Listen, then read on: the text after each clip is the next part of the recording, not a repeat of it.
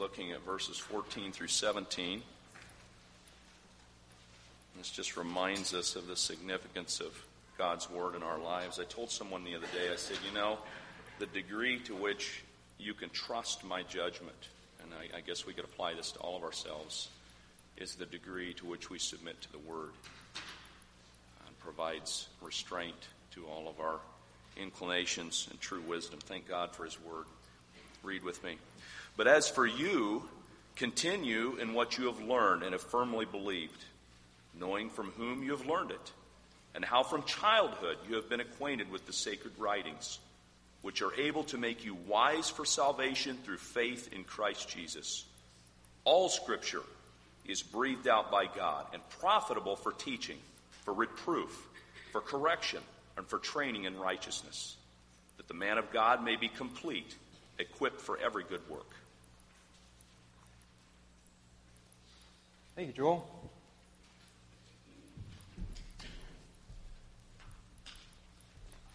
All right, let's pray together. Heavenly Father, we thank you for your word. And we pray that as we um, look into your word this morning, as we think about it, um, that you would grow us in your grace, that you would give us a greater appreciation for what we have here in our hands. And I pray that you would also, um, by your Spirit, by your grace, that you would give us um, greater determination to believe and to submit to your word for your glory. In Christ's name we pray. Amen. All right. So we're we're um, this is this is part eleven of our series through Second Timothy. We've only got a few more weeks left. We've got one chapter after this one. We're working our way through, and we get to um, a verse here. Couple of verses that I have thought about a lot in the last fifteen years. Sometimes when you go to preach a sermon, you you because I just preach through uh, I just preach through books of the Bible, just just verse by verse, chapter by chapter, through whole books. And believe it or not, um, you know, we're going to do Numbers next after Easter. We're going to preach right through the the entire book of Numbers, um, and so. Um, And so, yeah, you can just call me for for recommendations for other churches if you want. But anyhow, um, so we're going to do the book of Numbers. I can, and I can't wait. I am so excited. And some, some passages of Scripture, you open it up on Monday, you start to think about it. What am I going to preach on Sunday? And it, it's just so hard to try to even imagine, what is this about? How can I preach this? And then some passages of Scripture you've thought about so much that the question is, how will I ever shut up? How will I ever stop talking on Sunday? So we'll see what happens um, today. You ever played the game where you do that? Um, people ask you, what's your, if you're going to be stranded on a deserted island. If you're going to be stranded on a desert island, what book would you take with you? What one book? If you could have a desert island book, what would it be? If you could have a desert island movie, what would it be? You ever thought about that? Uh, my answer is easy. This is such an easy answer for me. I would go to Amazon, and I would order a book called How to Survive on a Desert Island.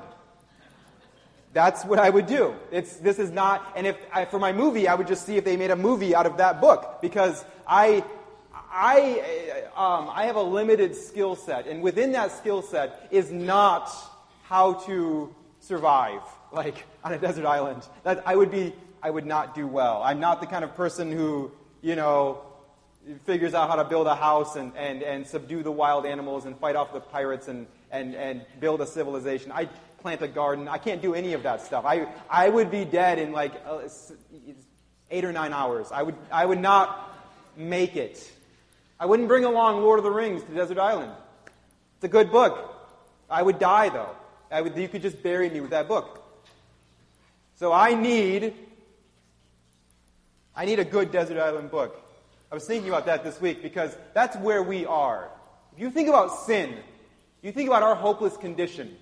You think about, you think about what it means to be born to condemnation. You, you think of what it means to be born with a sinful nature, to inherit that from Adam, and and just how hopeless we are. We're here, and we're on a desert island. We need the right book. This life, because we are sinners, because we cannot in and of ourselves ever find our way to pleasing a holy God, to being brought into His family, being blessed by Him,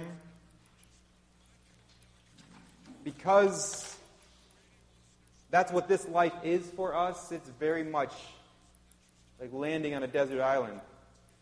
And there's only one book. There's only one book that matters. There's only one book that can tell us how to be saved. There's only one book that can tell us how to live a life that truly counts. It's, it's this. It's, it's the Word of God. It's this book. Verse fourteen says, continue in what you have learned and have firmly believed. Paul is saying to Timothy, continue in the Bible. Continue in the Word of God. My one agenda this morning, and I think it's the same as Paul's agenda as he's writing these verses to Timothy, is to tell you to continue in the Bible. If you don't, nothing else matters. This is the only desert island book that truly matters. And Paul's going to give us three reasons as we look at these verses. He's going to give us three reasons why, why we must continue in the Bible. We're going to look at these three reasons together. Let's look at the first one. The first, number one, first reason why we must continue in the Bible. Number one, the Bible makes us wise for salvation. The Bible makes us wise for salvation. Verse fourteen and fifteen say, but as for you, continue in what you have learned and have firmly believed, knowing from whom you learned it and how from childhood you have been acquainted with the sacred writings, which are able to make you wise for salvation through faith in Christ Jesus. Paul is saying to Timothy, you have this incredible blessing. Because of your faithful mother and your faithful grandmother, you have been acquainted with the sacred writings. You have, you've been acquainted with the Word of God for as long as you can remember. Since infancy, you have been learning and hearing the Word of God.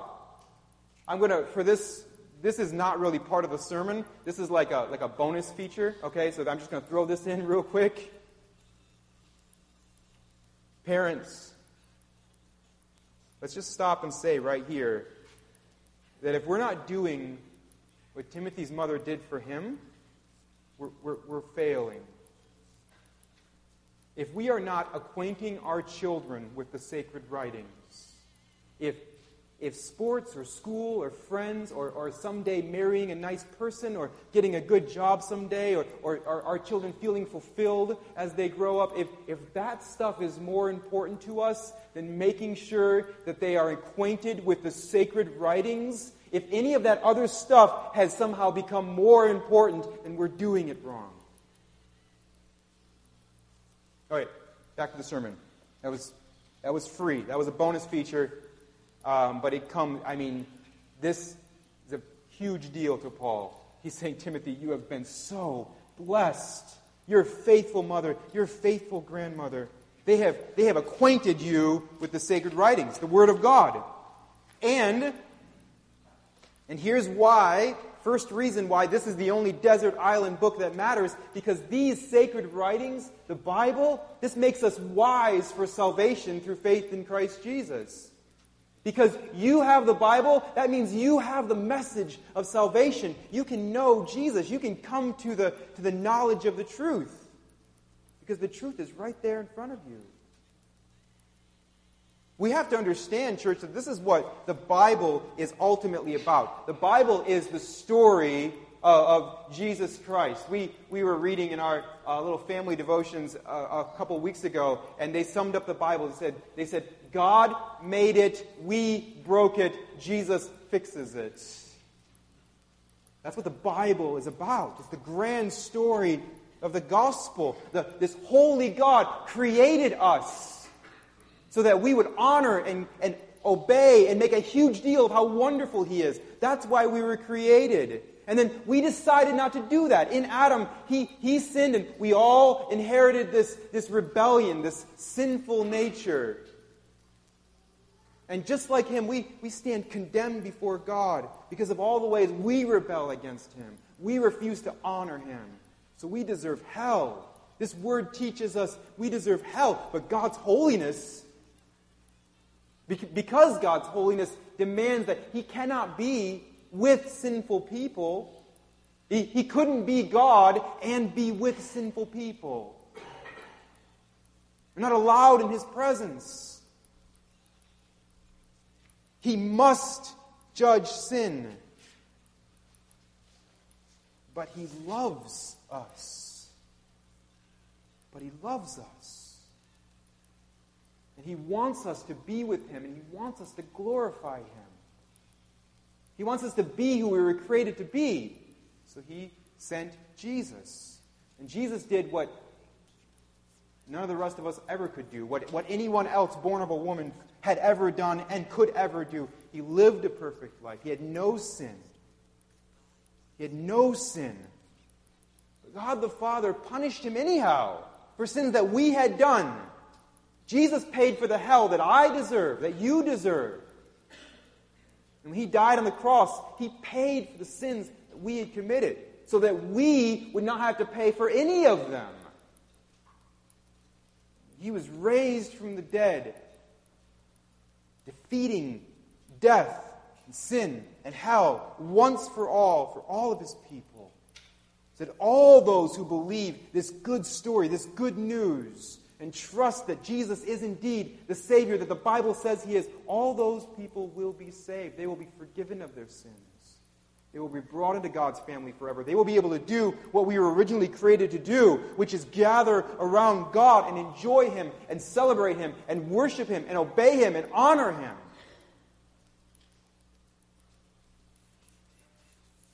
And he is going to someday bring us to our eternal home where we will enjoy him forever. And until we get there, we're given the Holy Spirit of God who seals us and convicts us and, and comforts us and grows us in grace, strengthens us to, to live a holy life. That's what this book is about. It's about the gospel, this grand story of redemption, of God, of God taking people who have rebelled against him and bringing them into his family forever, making them holy, making them happy in him. For his glory. Paul says to Timothy, that's what this is about, these sacred writings that you've been given. And of course, the only sacred writings Timothy had at the time were the Old Testament. The Old Testament is about Jesus. The New Testament is about Jesus.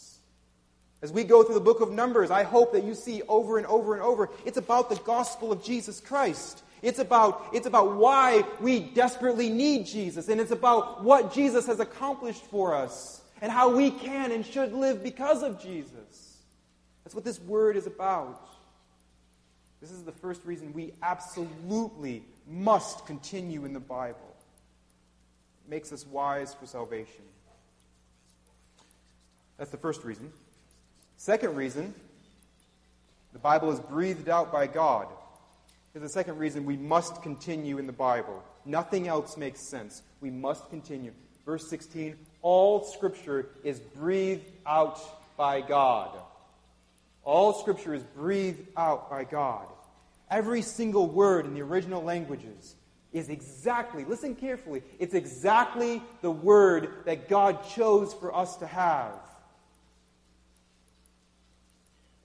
We have, we have tons of different human authors and spans thousands of years. This, this book being written took generations, generations of human authors who were from different parts of the world, and they had different languages, and they had different backgrounds, and they had different educations, and they had different, they, they had different life experiences. They had different vocabularies. And, and God gave them all of the different backgrounds that they had, all the different vocabularies, educations, stories that they had, so that so that when they actually came to the point of putting pen to paper, Wayne Grudem says, the words were fully their own words, but also fully the words that God wanted them to write, words that God would also claim as His own. Every word that every human author put down was exactly the word God wanted. It is exactly the word He chose beforehand. He used their personalities, their backgrounds. And Peter says that they were carried along by the Holy Spirit. God carried them along as they wrote the Word of God. So you have in your hands the Word of God. God has spoken to you. It's right here. So we have to think, who is God? Is, is God really the one who has created everything for His glory? Is God the one who has created everything? Think with me about this. Is He the one who has created everything and everyone for His glory? Is God really completely in control? Is He really perfectly holy and all-powerful and completely wise? Is it true that He can do anything He wants to do and He's never made a mistake? Is He really the God of mercy and grace and holiness and justice that we see in the, in the Bible? Is God really who He claims to be? And is this really His inspired Word? Is all of that really true?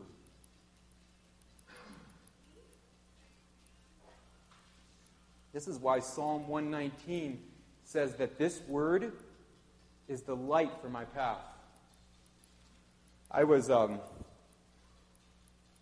so my uh, my wife and I and my family, will, we will have been here now in Indiana for five years. One of the things I didn't know about Indiana, I mean, I knew it, but I thought it was exaggerated, um, was that I, I didn't realize that this is basically, um, this is basically like ninety-nine percent um, cornfield and and like one percent civilization. I didn't realize that that was the ratio.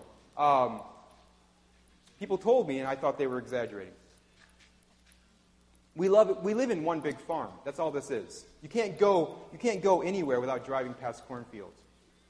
There are no people in Indiana. This is an awful place to live. I'm a city boy. I, I, I, I've never lived anywhere where you had to drive past cornfields to get to somewhere important. Never in my life. So I'm still working through this. Maribeth had a basketball game in um, Culver or Argus or somewhere Thursday night. Um, and so I was driving her home from that, and we're in we're on one of those roads Um, that because it's out in the country, they I, they haven't, I guess, discovered electricity or whatever. There are no street lights. Um, there are no people. It is the setting for every horror movie I've ever seen.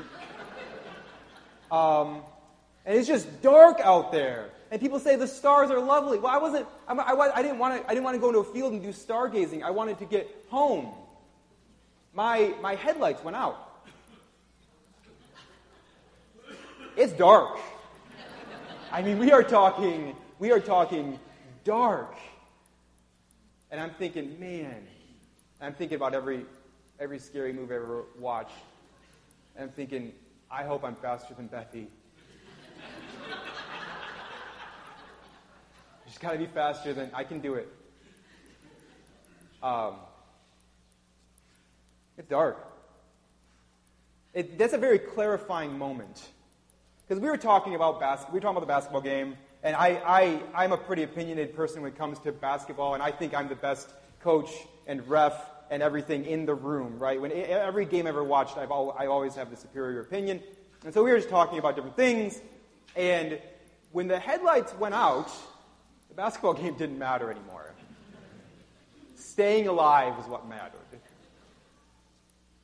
And so I slowed way down, and I messed with the knob because I felt like that was something to do, and they flickered back on, and then we'd drive for a while, and they'd go off for again, and I'd slow way down. This is awful. So I just wanted to get to thirty. I just want, if I can get to Highway thirty, I can just get behind like a semi-truck, and there it's pretty light. I can, I'll be fine. That was my plan, and it basically worked. I, I made it. We are completely in the dark. We don't have the lamp for our feet and the light for our path. This this passage of Scripture is very clarifying. It cuts right to, here's what's important. Here's what we need. Here's what we need. We need the Word of God. It is the it is the God breathed. It is the God breathed message. It is the light for our path. Now the final reason, third third reason, number three, the Bible equips us for every good work. The Bible equips us for every good work. Verse sixteen and seventeen say, all Scripture is breathed out by God and profitable for teaching, for reproof, for correction, for training in righteousness, that the man of God may be complete, equipped for every good work. See, none of us are interested in just surviving on this desert island. We, we want to thrive. We want to matter. We want to be used by God to advance His kingdom, to advance His gospel, in, in whatever ways He would see fit. We want to help our families and our loved ones know and trust and follow Jesus. We want, we want to be holy people. To, to be a Christian, to have your heart changed by God, it, it gives you this desire to do good work, to be holy, a holy person. To, in whatever spheres of life God gives you, to, to be faithful, to be a blessing. The Bible equips us for this. Because, because the Bible is profitable for teaching. This reminds us we cannot teach ourselves by ourselves. Truth doesn't come from within us. Truth is not fluid. It doesn't change from generation to generation. Truth is fixed, and it comes from outside of us. We need to be taught. The Bible does this. The Bible is profitable for teaching. It's also profitable for reproof. Verse sixteen says it's profitable for reproof, which means it shows us what we need to repent of. It shows us our sinful hearts. It shows us our, our sinful desires. It, it shows us our sinful actions. It reproves us.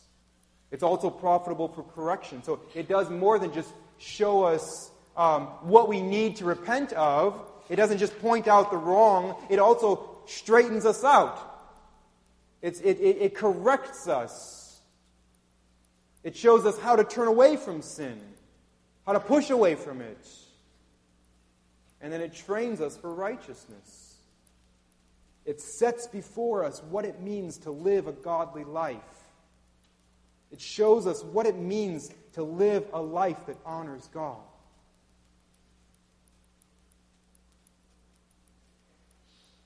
Ask yourself this morning, just think about this in your own mind, your own heart. Do you want to turn away from sin? Do you want to honor God with your life? Do you want to be equipped for any and every kind of good work? Then this is your book. This is it. Read it. Listen to it taught. Believe it. Trust it. Obey it.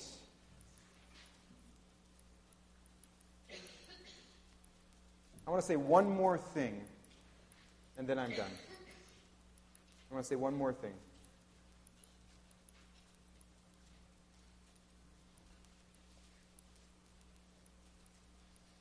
The wonderful thing about the gospel, the wonderful thing about the message um, that we have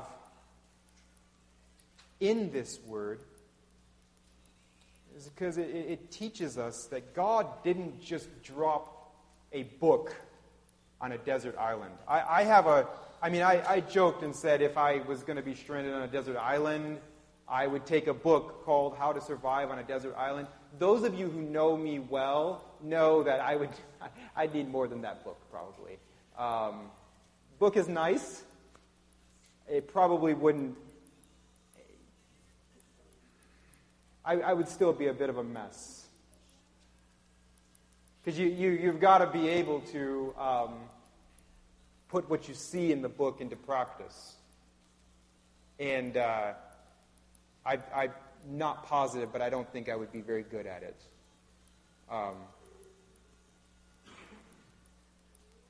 like, like my inability to, to make a hut for myself to live in, or my ability, my inability to trap a wild animal and, and, and eat it for dinner and have its, I don't know, hide be my winter coat or whatever. I don't know what desert island people do, but um, there's probably not a lot of winter there. But anyhow... My inability is not lack of information. Um, it's deeper than that. My inability to follow God's word is not because... I, there's Bibles everywhere. There's Bibles everywhere.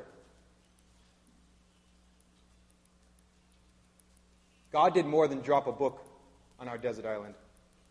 God sent his son. And his son, Jesus, said that if we are lost, he will come to us. He will come to us. And he showed us on that cross that he will come to us. And Jesus obeyed this word perfectly. He obeyed the word of the Lord perfectly. He did what we could not do. He actually understood it perfectly. He was the first person to get it.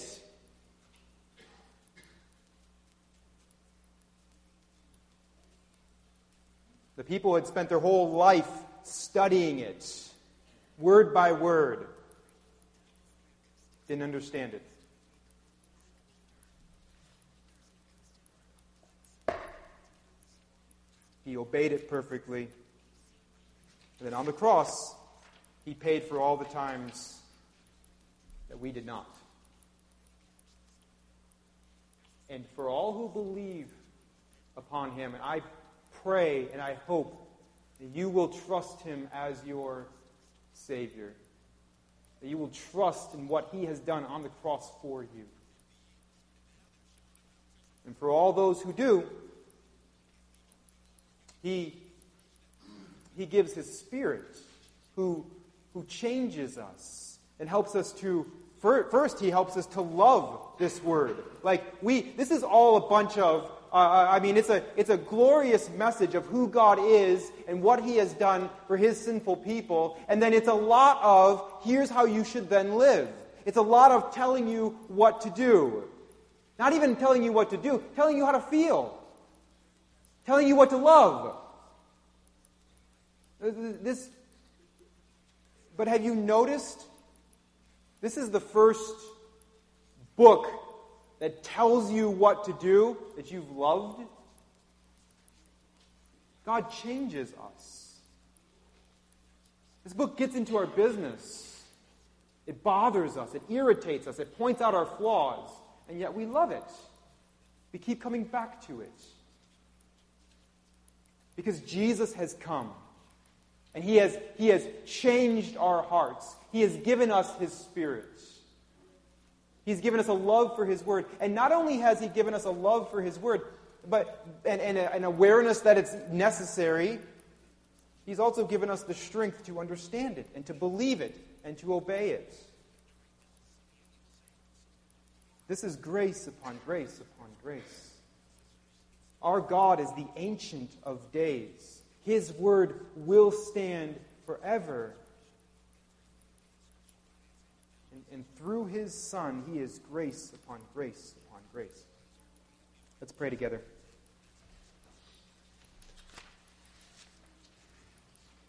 God, we thank you for your love for us. We thank you for your word. And we could, this could be a ten-part sermon series to think through all that you have given us in your word and all that that means for our daily lives. We could spend many sermons in Second Timothy three, sixteen and seventeen. We, we thank you for your word. We thank you that you have revealed exactly who you are, what you have done, how you want us to respond. We thank you, God, for the truth that we have here. And we thank you for Jesus, who opens our eyes to see that we need the Word of God, opens our eyes to trust, to believe the Word of God. Through His Spirit gives us the strength to obey the Word of God. We thank you for your great grace to us. In Christ's name, amen.